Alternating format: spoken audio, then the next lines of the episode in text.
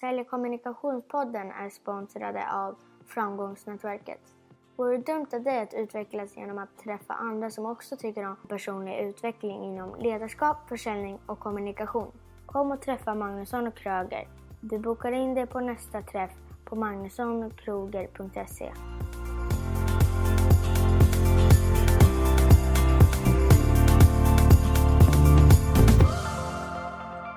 Och här är vi i studion och spelar in avsnitt 100.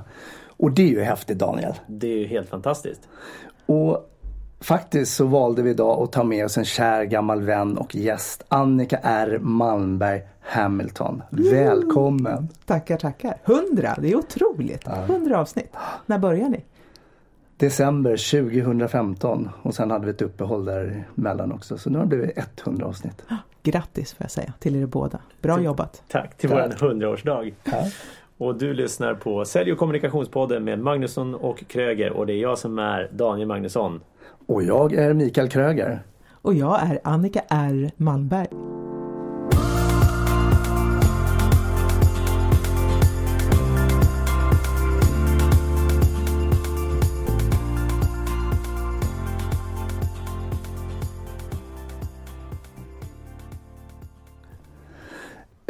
Och så, jag måste ju slänga mig in i det här med färgerna direkt. Det har ju varit lite debatter under sommaren här eh, och artiklar och skriverier om att det här med färger inte funkar och vissa säger att det funkar. Så jag tänkte, kan vi inte prata om de här färgerna? Du som ändå är Gärna. framgångsexpert. Ja, och jag älskar att prata färger. Så Ja. det gör jag gärna. Ja. Kan du kort bara beskriva de här färgerna, vad, vad de står för? Ska vi inte först, de, vi har massor med lyssnare som inte vet vem Annika är. Eller massor, men ett fåtal kanske. Ja, ja men då börjar vi vem, då. Ja, vem, är- vem är du Annika? Jag är ju föreläsare och författare eh, och utbildare, VD för ett bolag som heter Hamilton Group. Vi har ju kontoren bredvid varandra här på 7A fast jag är inte så ofta här. Eh, Vi har ju, Daniel brukar prata i min affisch ibland. Ja. Jag har gjort lite roliga filmer kring det. Men nu är jag här och eh, jag kallar mig för framgångsexpert för att jag hjälper enskilda individer och företag och grupper att få mer framgång. Och det här har jag gjort i 30 år. Kan man inte tro att du är så gammal. Nej, du ser. Ja, åldras med värdighet. Ja. Ja. Och det här med eh, färger då, om vi ska beskriva det, så är ju det idag ganska känt. Eh, De, jag tycker så här att för några år sedan så fick jag alltid förklara det först vad det var. Det fanns en misstänksamhet och man trodde det var något konstigt, något horoskop eller jag vet inte vad det nu var för någonting. Men idag är det ju väldigt många som vet att man ofta använder sig av färger för att beskriva människors olikheter. Men i takten att det här budskapet har spridits så blir det också en del missuppfattningar. Och det var väl en sån som gick lös här i somras. Det blev ett jädra liv. På vissa håll, inte överallt. Ja, Så. Men de här fyra färgerna det är ju egentligen inget annat än en pedagogisk modell för att beskriva våra olikheter. Att människor inte beter sig på samma sätt, kommunicerar på samma sätt, får inte energi av samma saker, behöver olika saker i sina liv. Och eh, då kan man göra det här genom att säga att det finns fyra grundtemperament som finns i alla människor, men som vi har olika mycket av. Och beroende av hur mycket vi har av vissa sidor och temperament och delar av personlighet så blir vi olika. Vill Och jag är ju röd Du är till röd. 100 procent och sen har jag ett stort inslag av gult. Ja. Vad är du Daniel? Väldigt stort inslag av gult eh, och eh, stort inslag av rött också. Ja. Och, och där, eh, jag använder ett verktyg som heter Insight Discovery och där säger vi eldrött och solgult då, havsblått och skogsgrönt. Ja. Det, det finns ju en, ett antal verktyg på marknaden som, an, ja, som förklarar färgerna och använder det eh, som ett sätt att beskriva olikheter. Eh, och eh, då har Insights valt att lägga på det här prefixet för att liksom tala om att Mm. vi är det är vi det här verktyget då. Men det finns många likheter och så finns det en del skillnader också. Men Mm. det mesta är väl likheten när man talar om det här. Om man säger att, eh, ja, om man nu slarvigt säger så här, du är röd så är det lika med för alla egentligen. Ja. Oavsett om det är Insight eller Ensight Jo, eller det är någon det. annan. Ja, Men sen vet jag nog när jag läste den här boken Omgivna av idioter för några år sedan så konstaterar jag att Thomas Eriksson och jag beskriver inte färgerna på samma sätt. Även om vissa drag är lika men jag känner inte igen mig ibland i hans beskrivning av gröna då. Som, ja, nej, jag är väldigt främmande för den beskrivning som han har där och även av, delvis av eh, blåa då som jag säger havsblåa. Um, Jag tycker att alla färgerna där blir lite av karikatyrer och det är väl kanske meningen också att det ska bli roligt. Men det kan också skada för att människor kan ta väldigt illa upp. Och sen om man då får intrycket av att du bara är en färg som en del vrider till det. Det är ingen som har sagt att det är så någonsin. Inte ens Thomas skriver det i sin bok. Men det är lätt att om man inte ens har läst boken eller bara skummar igenom den eller hör någon prata om den. Så är det lätt att tro att jaha, så du är blå, du är grön och så. Och det blir ju väldigt fel för vi har ju alla fyra temperamenten i oss. Sen är det vanligt att en del gömmer sig bakom sina färger och säger ja men jag är sån här. Mm. Och då får du acceptera det istället för det. att tänka visst jag kanske har det här som ett beteende. Ja. Och jag får ju också förhålla mig till andra människor. Det är väl ungefär som mellanmänskliga, så fort vi möter en människa får vi förhålla oss till de personerna. Ja, och det, ja men inte. självklart är det så att du kan, om du säger att du nu, Mikael, att du är väldigt röd, som jag säger eldröd, så är jag ju, det kan jag hålla med om att du är. Eh, Och det har du rätt att vara. Men för den sakens skull så kan ju inte du komma undan en massa grejer. Då kan ju inte du bara säga, att det där behöver inte jag göra för jag är eldröd. Jag kan inte eh, koncentrera mig så länge på det eller, men jag kan inte vara vänlig. Så att, jo, det måste du ju för att eh, du ska göra det här jobbet. Jag jobbar ju ganska mycket inom detaljhandeln och där finns det alla typer av människor. En del är mer extroverta, det man menar med eldröda och solgula. De har lätt för att ta initiativ och sätta igång och de har inga problem att gå fram till en människa de inte känner om det ingår i jobbet. Det är bara att göra. Men om du är introvert, alltså havsblå eller skogsgrön, då är det ju inte lika lätt för det. Du är inte en person som kanske på en fest går fram till någon som du absolut inte känner och bara tjena tjena, här det gör man inte. Eh, men det är egentligen vad du ska göra om du jobbar i butik. Du ska ju gå fram till alla och, och liksom välkomna dem och fråga vad de behöver hjälp med och så. Och då är det ju många som tycker det är jättejobbigt. Men i det läget kan man ju inte säga att det vill jag helst slippa för jag är introvert. Det kan man ju inte säga. Nej, och inte om man har valt det som yrke. Nej, då blir för i det här jobbet ingår ju att göra de här sakerna. Men det jag kan förstå om jag är din chef eller kollega det är att du har en lite längre startsträcka och det här tar mer på dig. Och jag förstår att du behöver ha lite mer hjälp med öppningsfraser, hur man säger. Att du kanske inte är lika bra på att improvisera det. Men å andra sidan om jag ger dig en färdig hälsningsfras och talar om att träna med dig så kanske jag kan veta att du kommer få ännu mer framgång för du gör ju som jag säger då. Mm, och det är en fördel än de som alltid ska frifräsa och göra på sitt eget sätt. Som de extroverta. Mm. Och du har ju läst eh, Thomas Eriksson Omgiven av idioter, vilket många människor har gjort. Och det blev väldigt populärt också efter hans bok, vilket jag tycker är positivt för det kom ut mycket mer Ja, kring det här med färgerna. Men så tänker jag på den jag läst och så har jag läst din bok Mm. som du också har skrivit om färger. Ja, Make it det. work. Ja. En guide till fungerande relationer som jag skrev då som en replik till mycket till hans bok. Jag har ju skrivit tre böcker innan och alla de böckerna har ju haft med färgerna i ett eller två kapitel på något sätt. Om det handlar om hur man tar och ger kritik så behöver man tänka på att vi ger tar kritik på olika sätt som i första bok. Och när man pratar till unga människor hur man ska hitta motivationen och drivkrafterna i livet så är det, handlar det också mycket om att vi får motivation och tändvätska av olika saker. Och butiksförsäljning lika så. Men så tänkte jag så att nej men nu behövs det nog en bok till som eh, beskriver det här på ett annorlunda sätt. Och då tänkte jag att då ska jag skriva en egen bok och då blir min ingång i den boken att beskriva färgerna såklart men sen ta avstamp i familjelivet. Mm. För du har ju relationer hemma också. Och det kommer av att det har inte gått en enda föreläsning utan att någon har kommit fram efteråt och vill prata om sin partner. Mm. Antingen någon partner de har nu eller någon de har haft. och de börjar tänka, herregud, vad, hur är det hemma och hur kunde det bli så här? Alltså de vill prata om de andra, inte om sig själva alltså. Nej, men alltså de inser väl att jag och min partner var eller är väldigt olika. Och så är men man blir lite bekymrad över det ibland. Och, och många har ju sagt så här, men gud, det här skulle verkligen min man eller hustru liksom behöva höra, eller mina barn och så. Och då har de tänkt så här, kan vi skicka dem till dig eller kan du? Nej, det kan jag inte göra. kan du fixa relationer? Ja, nej, jag är ingen relationsexpert på det sättet. Men däremot så tänkte jag att jag kan absolut skriva ner mina tankar om det här i en bok. Ja, för jag det. Mm. läste ju båda dem. Först Thomas Eriksson och gillade den för den- är, jag gillar för att den var skrattig och den var enkel att ta till sig. Mycket humor, ja. ja. Ja, och viss ironi och, och, en viss ytlighet. Och sen så läste jag din bok när jag var i Thailand. Jag tror jag la upp någon bild också. Ja, hade med mig den där. Och, och kände att det fanns det blev ett komplement till den boken för det blev en djupare insikt och Mm. just som du säger, det var ju relationen. Eh, så som jag tolkar var ju också relationen till mig själv. Utifrån mig själv och sen med andra människor. ja. Så att eh, mitt tips är absolut att eh, läs Thomas Eriksson Omgiven av idioter men läs också din bok Make it work. För då blir det, det blir mer komplett på det sättet upplevde jag. Det är ju i alla Ja. fall från min sida. Mm, jag vet inte om du har läst böckerna? Ja, omgiven av idioter. Ja, Ja. men inte Make It Work. Nej. Åk till Thailand och lägg det där och Ja, läs en stund. Det är Du kan jätteskönt. lyssna på den också Daniel, du som är småbarnsförälder. Ja. Kanske då, den finns ju, jag har läst in den på Storytel finns den. ja, du ser. Ja, Ja. så att eh, då kan man ha den med sig. Ja, jag tycker att det är, man måste på något vis landa i, att, i självinsikt. Mm. Det, hela tiden alltså gå tillbaka till vem är jag och inse att jag själv kan vara rätt jobbig för omgivningen. Mm. Då blir jag en bättre människa att vara med. Det är enklare att vara med någon som fattar att de kan vara rätt jobbiga ibland. Mm. Oavsett om det är min arbetskamrat, chef eller min partner. Och att de ibland kan säga förlåt eller ja, jag fattar att det här blev dumt för att vi är så olika här, sorry. Alltså, men inte, man ska ju inte behöva göra om sig själv, man ska ju inte behöva be om ursäkt för att man är den man är. Mm. Men man kan ibland behöva be om ursäkt för att oj, jag tänkte inte på att du blev ledsen över det här eller jag förstod inte att du behövde ha mer tid på dig. Sorry, jag glömde. Och Ja, då jag får be om ursäkt för mitt beteende Ja, beter mig ja men då fattar ju partnern också att det inte var så lätt för dig för att det där det ligger inte för dig att Mm. att tänka så som jag alltid gör.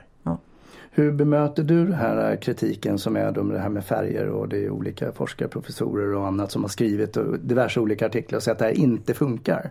Ja. Hur bemöter du det som är då framgångsexpert? Nu har jag inte fått det direkt riktat till mig så att någon har sagt så här, det här funkar inte. Det skulle vara intressant om någon gjorde det, för då skulle jag vilja höra när använder du det, hur använder du det, vad är det som inte funkade? För jag upplever mer att det är personer som kanske inte har tagit fram sin personprofil eller gjort det i en organisation som sen säger att det inte funkar. Så att den vore intressant, så den har jag inte fått. Däremot finns det en del som ifrågasätter att det inte är vetenskapligt. Mm. Eh, och eh, då kan jag bara svara för det verktyg som jag använder, Insight Discovery, för det baseras på Carl Jung och han räknas som en vetenskapsman även om han eh, är gammal och en del kan tycka att han är lite mossig och det finns många som har åsikter om Carl Jung. Men det finns också otroligt många inom psykologin som verkligen högaktar honom och vad han har gjort. Det finns mycket han gjorde som var lite knasigt, det kan jag hålla med om, men det var i en annan tidsålder då. Men när han pratade om extroversion och introversion och skillnad på tanke och känsla, de här preferenserna, det är ju, för mig är det liksom, det är väl inget som man kan ifrågasätta. Det är ju, de egenskap, preferenserna finns ju, att man väljer oftast en av de här två olika preferenserna. Eh, och att man hämtar energi på olika sätt. Så att eh, då kan jag säga att det, det är visst vetenskapligt. Eh, och ja, och där, Insights Discovery som jag jobbar med finns i 42 länder. Tas fram en personprofil i minuten. De har ett jättestort kontor med massvis med alltså beteendevetare och psykologer som jobbar där, som jobbar med det här hela tiden. Och det är också validerat. Det tycker jag är något man behöver lägga fram för det låter ibland som att det här är något hokus pokus som horoskop. Nej, knappast.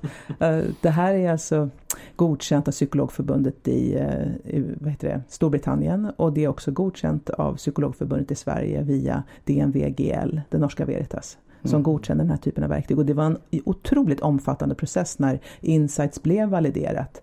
Det var inget lätt, kostar jättemycket pengar och man ska skicka in hur mycket material som helst och de går igenom allt.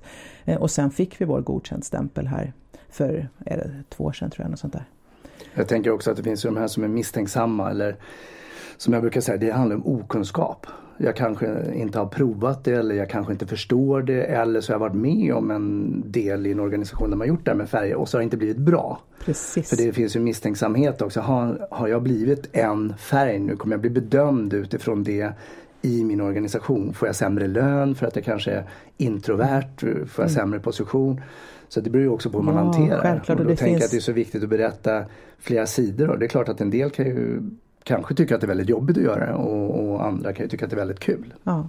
Och det får jag säga att visst finns det skillnad på hur man pratar om de här personprofilerna och färgerna.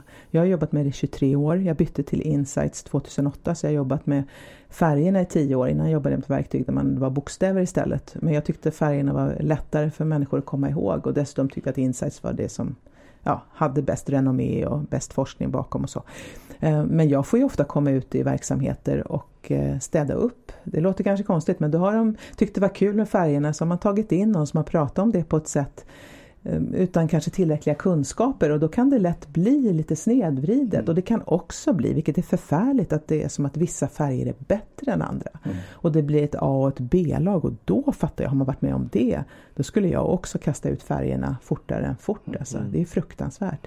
Det finns ingen färg som är bättre än någon annan, alla är precis lika bra och en annan missuppfattning är att man verkar tro att bara för att du har lite av en färg, så någon kan ju göra ett sån här självskattning och sen så kanske jag inte har något eldrött, eller jättelite, 2 säg det eldrött då, det är nästan ingenting jämfört med dig som säger att du går i taket med den då.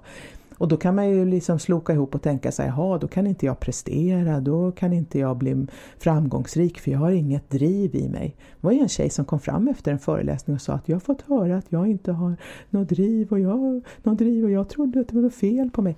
Det är hemskt. Mm. Mm. Alla människor kan prestera, även om du bara har 2% eldrött. Det är bara att du har helt andra sätt att ta dig fram på. Mm. Och du har andra drivkrafter.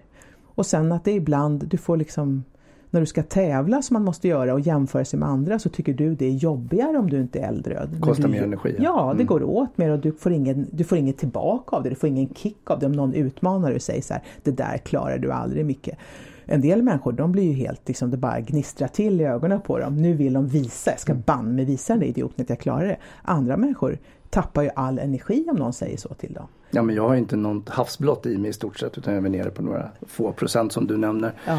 Men ändå så behöver jag vara inne i detaljer och ta reda på saker och ting och jobba med de bitarna. Men jag känner ju själv hur trött och hur lätt jag blir uttråkad. Det ja. kan ju hända något roligare men ibland får jag sätta mig och bara göra. Det är klart att jag klarar av det. Ja, det men jag kan, men jag kan, ja, kanske, men, men, jag kan ju ändå skoja om det. Sen, nej, men det här är inte riktigt jag, då kan jag få någon annan att göra det istället. Ja. Alla behövs, så skulle jag säga. Alla olikheter berikar. Mm.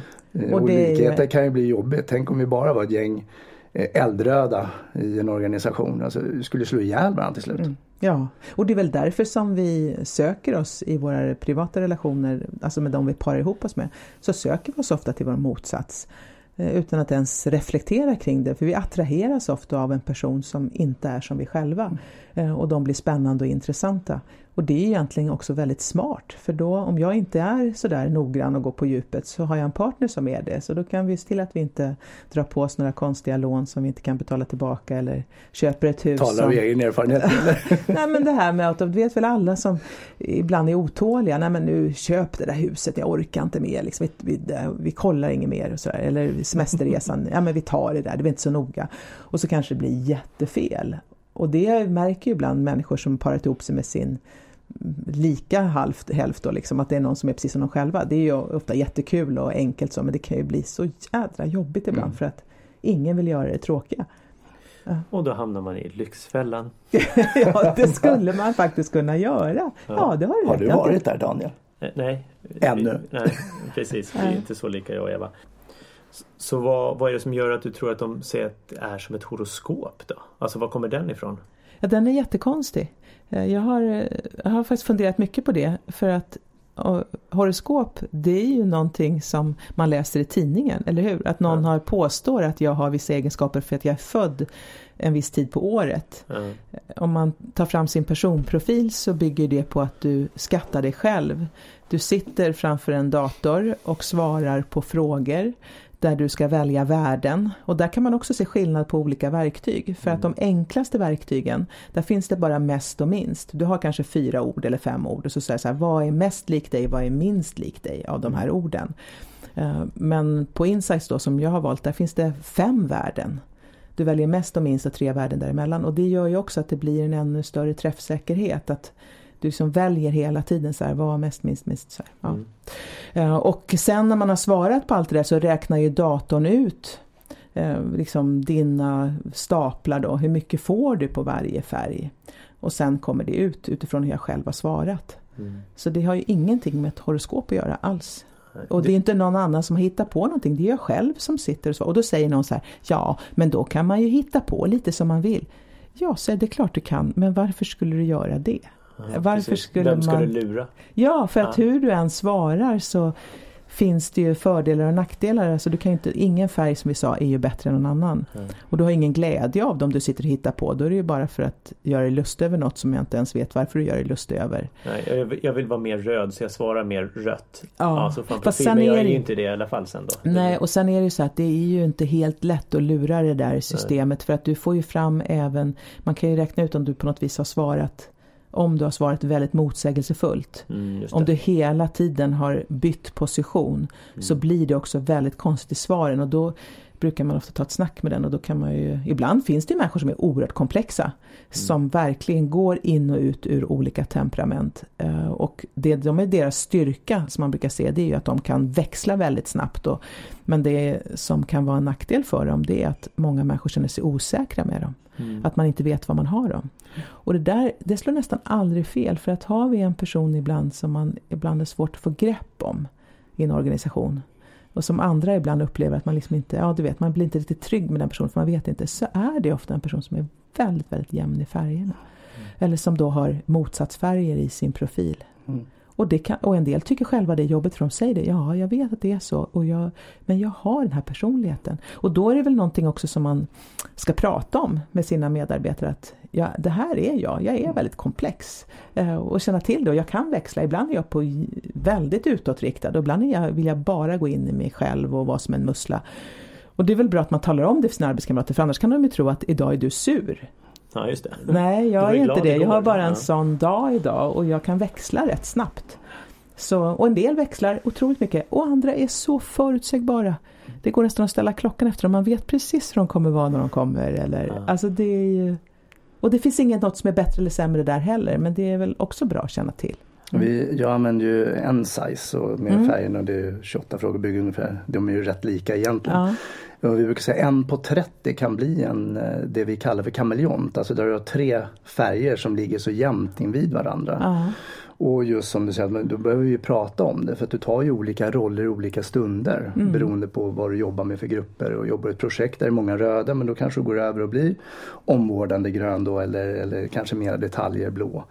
Men att samtala om det, det är ju det det handlar För mig är det i alla fall det det bygger på att när jag får reda på mina egna fördelar och det jag kan jobba med så vet ju du dina och det är där vi behöver jämka och komma mm. överens om hur vi ska jobba. Och, och, när vi hittar den där perfect matchen då kan vi vara ett dream team. Ja och det är jättehärligt. Och sen kan jag också säga att vi, eh, jag och min man coachar ju en del multisportlag som vi hjälper.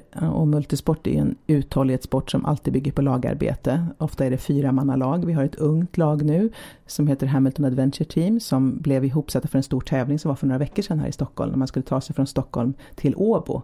Det tog fem dagar för vårt lag att ta sig för egen maskin med hjälp av kartor och olika packrafts och paddla, cykla och springa och sådär. Så man kunde inte ta Finlandsfärjan? Nej, de fick faktiskt göra det mm. för det var, blåste så höga vågor så att de, den första paddlingssträckan från, på, vad heter det, från Grisslehamn där ut till Åland det var, lag var tvungna att vända, de höll på liksom att kapsejsa. Mm. Rikt två meter höga vågor. Så då fick alla lag göra en omstart och åka två timmar i Ålandsfärjan. Då fick de sova på Ålandsfärjan då, för annars sover man ju inte mycket.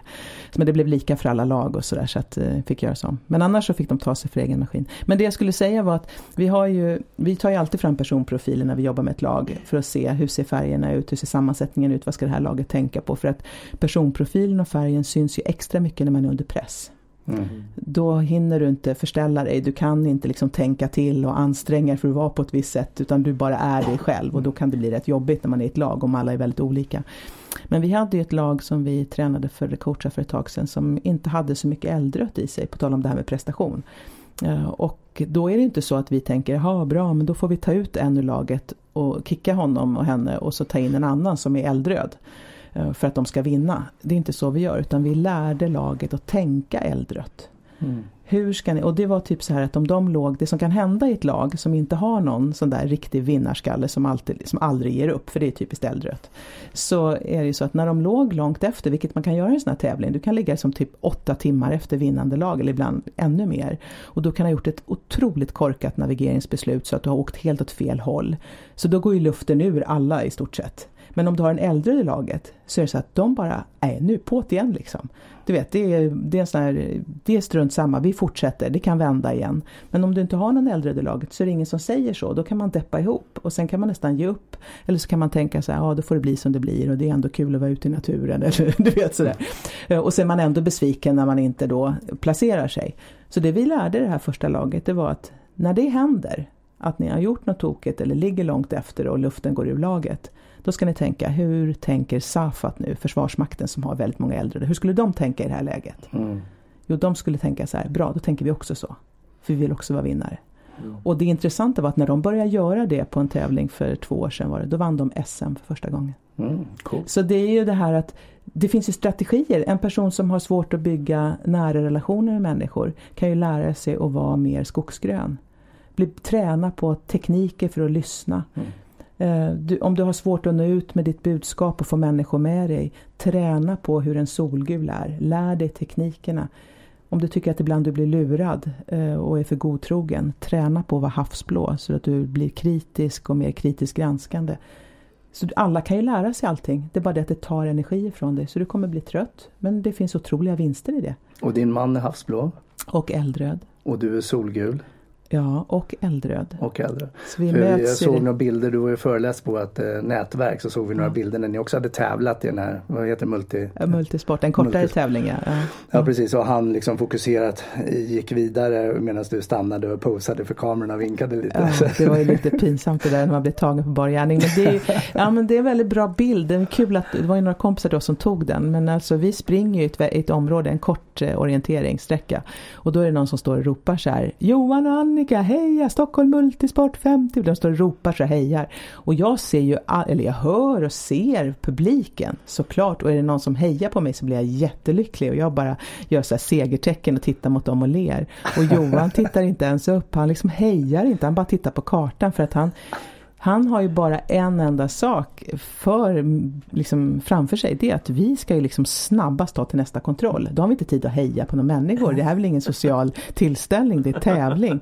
Och det är också, då är det, om man står vid sidan av så är det lätt att tycka så här, fasen var Johan är trist och är han stöddig eller? Mm. Och jag skulle vilja att man inte tänkte så utan man kanske tänkte där är någon som är inne i en uppgift. Mm. Fokuserad och du fick posa, så det, ja. det är en väldigt bra bild att ja. se dem. Men då kan man, alltså om man är som jag då, känner igen sig i solgula, då tycker man kanske att Annika är roligare och trevligare, henne vill jag hänga med. Mm. Men då brukar jag alltid säga så här, men ni som är eldröda och havsblåa, ni fattar hur jobbigt Johan har det. För tänk dig om du vill prestera och så har du en sån där människa som springer mer i sidled än framåt. Mm. Nu ser inte, nu ser Nej, inte lyssnarna. Pekade nu på dig, Daniel? Mikael pekar just nu på Daniel så här, lite försynt här. Men det var ju när vi hade varit på din föreläsning på Scalateatern för ungefär två år sedan. Ja. Och du var klar. Ja. Och då hade vi bestämt att vi går ut och tar en öl och min dotter var med också. Hon, just det. hon är också gul precis som Daniel är och jag är röd. Så okej, okay, nu ska vi ta en öl. Bra, då går vi igenom folkmassan och så går vi rakt över gatan och så beställer vi en öl. Ja. Så tänker jag. Ja. Så jag börjar gå. Hej, hej. Och Daniel kommer efter och så träffar någon som han känner så här. Åh hej. Och så börjar han prata. Mikael, du känner väl den här personen? Ja, tjena. Och jag är klar. Jag För du ska ha en öl? Ja. ja, vi har redan bestämt det. Vi har inte bestämt att vi ska stå och chitchatta med folk. Och det tar honom kanske en kvart, 20 minuter innan han kommer till den här ölen. Det är fascinerande också. Så, är så jag tränar ju då på att ha tålamod. Ja, precis och det får du göra ja. ibland. Och ibland får Daniel tänka att ja. nu får jag liksom eh, göra lite som eh, Micke vill här. Ja. Vad ska du göra i höst Annika? Berätta, vad händer i september, oktober och november? Ja, september, jag sa ju det att nu, nu ska jag iväg och fixa naglarna här och jag har varit och fixa håret. Det är mycket hår när jag träffar er, att jag alltid ska fixa håret men det, man måste och vara alltid så jäkla snygg håret måste vara snygg För nu ska jag nästan, från och med imorgon, då är det turnerande. Jag ska ut och föreläsa och jag kommer åka mycket bil och flyga och jag jobbar varje dag. Jag har all time high i september, jag har aldrig haft så mycket bokningar någonsin. Och det är i Sverige du är nu? Ja, bara i Sverige. Ja, väldigt, väldigt mycket. Eh, och sen i oktober så har jag ju nypremiär på min föreställning Framgång, den som ni pratade om på Scalateatern, den 15 oktober. Och det är ju, eh, det är en, jag vet att min producent säger, säg inte skrattfest för det låter ungefär som det är buskis, men det, folk skrattar, det vet ju ni också. Ja, men det är ju igenkänningsfaktorn ja. när, när du gör de här olika karaktärerna och beskriver dem och hur, dels skratt självklart men också fick ju jag förra gången då tankeställa, men jag är inte riktigt så, så vill jag börja försvara mig fast jag ändå kände igen mig så väldigt väl i, i de beskrivningarna. Så ja. det, det, är ju en fantastisk eh, uppsättning och vad, vad kör du, en och en halv timme eller vad är ja, en, ja, nu är det två timmar med paus faktiskt. Ja. Så att mm. eh, sju till nio, men då ingår en paus man kan ta en öl eller någonting mitt i då så man inte behöver gå iväg och ta den efteråt. Du menar att du ska träna på att socialisera efter? men det är väldigt roligt för man ska ta med sin partner eller sina barn eller man kan gå med sina nära arbetskamrater och det blir så mycket enklare att prata om de här sakerna efteråt. Och jag hoppas att jag verkligen beskriver alla färgerna med värme och kärlek och, eh, men också med en liten sån där, tänk på det här nu, du kan vara rätt jobbig du med. Men det gör du. Ja. Vad har du för mindre eller yngsta åldersgräns? Om, jag tror att den yngsta varit 11 år. Okej, okay, så det mm. funkar? Ja, så vi han tyckte det var jättekul. Och de, ja, barnen känner igen sina föräldrar. Mm. Ja, Eh, Så det, kan, det får man vara beredd på att barnen kommer sen kommentera mamma och pappa, mamma du är så solkul. Mm. Så här. Ja, och eh, det kan vara nyttigt att få höra hur, men det är ju ett sätt att, varför den heter framgång, det är ju för att eh, jag måste påminna mig ständigt om att människor definierar framgång på olika sätt. Mm. Och det som är framgång för mig och det jag behöver för att känna mig framgångsrik kanske inte alls är samma sak som Daniel behöver eller du Micke. Mm. Och det, det här är ju extra viktigt om man lever i en familj ihop, att inte jag försöker på något vis göra mina barn till kopior av mig själv eller min partner, försöker göra om min partner. Utan vi måste skapa utrymme för varandra. Ja, det står ju det här också. Få bättre relationer med alla som inte är som du. Ja, precis. Genom självinsikt. Mm. Och eh, så generöst också så har ju du eh, gett möjlighet till friplatser. Så att vi eh, gör väl så att vi lottar ut två platser Ja. till 15 oktober och eller 12 november klockan 19.00 på Scalateatern. Och det enda du behöver göra det är att mejla in Beskriv dig själv och motivera varför just du ska få en av de här platserna. Eller kanske du plus en. You never know. Magnussonkroger.se eller något sånt. Ja, info at magnussonkroger.se. Du- Detaljer som sagt var. Leta på. Ganska viktiga detaljer om Ja. man vill att det ska komma fram. Eller vad säger du Daniel? Ja, jag skulle tro det. Hur jobbigt har du det på en skala 1 till 10 Daniel? Tio. Ja. Ja. på vilken skala tänkte du? ja, Färgskalan. ja, färgskalan, precis. Så att det är vad som händer i oktober och november och det är mycket föreläsningar. Ja, Och det är ju det som är så stort tryck på nu, så föreläsningar. Sen händer ju en ytterligare rolig sak i och med att jag skrev 2011 skrev jag en bok som heter Guldläge så lyckas du som butikssäljare. Och det, den boken har ju vi sålt helt slut nu, jag tror det är fjärde upplagan. Jag gjorde en ny tryck på den 2011, se, vad, 2013. Eh, och sen har det inte kommit någon ny. Och nu var den helt slut och jag bestämde mig för att nu måste det komma en ny bok. Trycka den igen, men jag upptäckte att jag kan inte trycka den här. Det har hänt så otroligt mycket i detaljhandeln. Mm. Så jag använde sommaren till att skriva om den. Mm. Mm. Så nu kommer den med eh, uppdateringar, nya exempel och också för att kunna navigera i den här nya verkligheten för alla som jobbar inom försäljning i butik, inom retail. Allt det här man får in digitalisering online, får ihop det här i Får alla olika kanaler att spela med varandra och vad gör du som jobbar i butik? Vad kan du påverka? Vad kan du inte påverka? Ser du det som din tredje bok fast uppdaterad eller är det din fjärde bok du skriver nu? Eh, Det blir i så fall min femte bok då. Femte. Ja.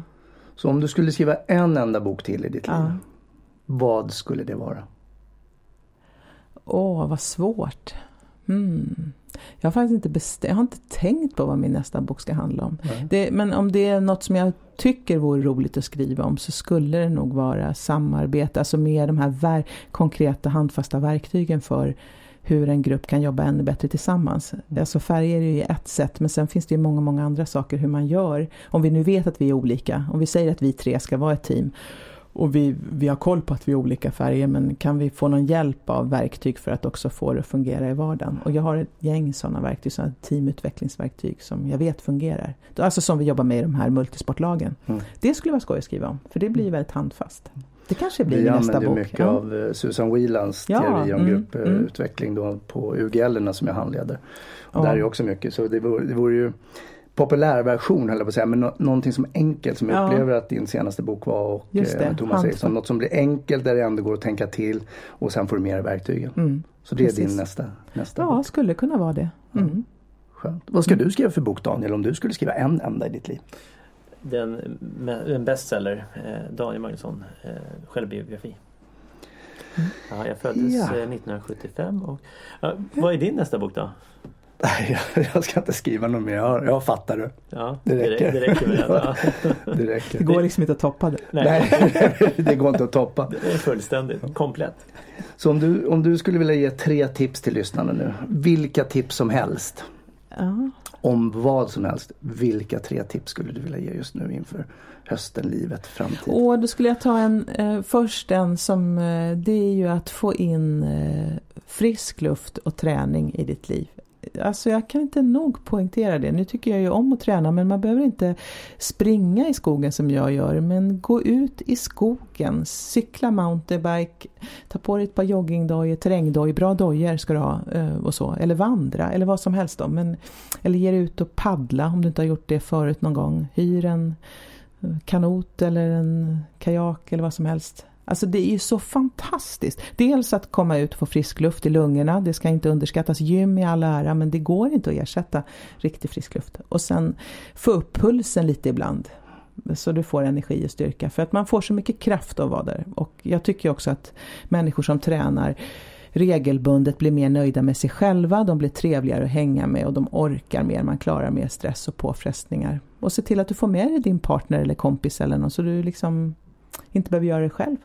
Så, så, frisk luft, naturen, ja, utomhusträning, utomhusträning. Och mm. få upp lite puls. Behöver inte vara fem på morgonen. Man behöver liksom inte vara Man behöver inte vara lika galen som du. Nej.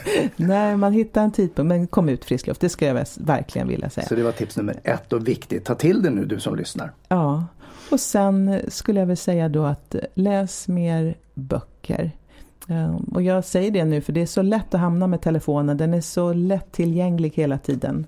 Ja, Eh, och, eh, men det är sån upplevelse att bara landa med att det kan vara en ljudbok som jag lyssnar på eller mm, jag, jag gillar ju att ha boken i handen då, men det där är olika. Men bara se till att du får utrymme, sätt upp en plan för vilka böcker du ska läsa.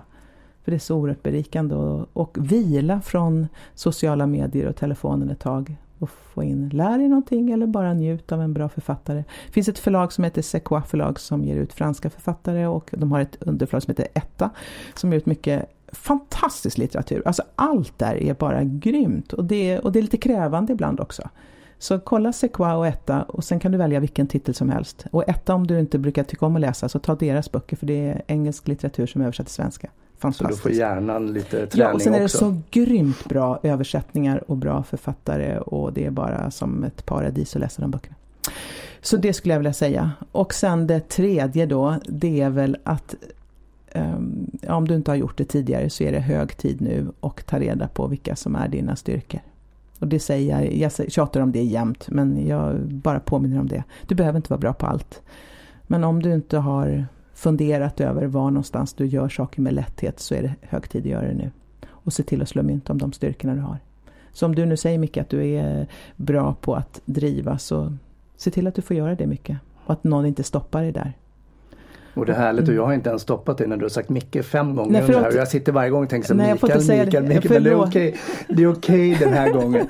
Som sagt var, ut och träna, pulshöjande, frisk luft i lungorna. Ja. Läs böcker, träna hjärnan, ta någonting som berikar dig och sedan då plocka fram dina styrkor och värna om dina styrkor. Ja. Vi pratar inte en svaghet utan vi pratar styrkor. Ja, se till att där du, är, där du inte är så stark, hitta en lagom nivå.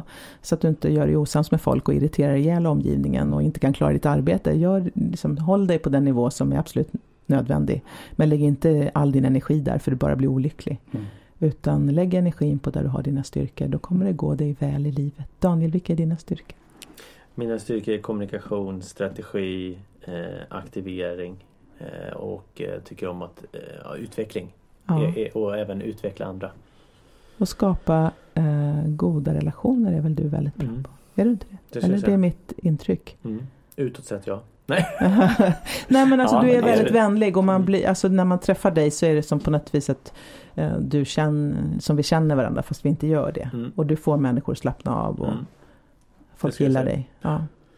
Mikael gillar man kanske inte alltid. Jag, bara jag, är, hemskt... Jag är en person som är ogillad, mm. ogillande. Vad heter det?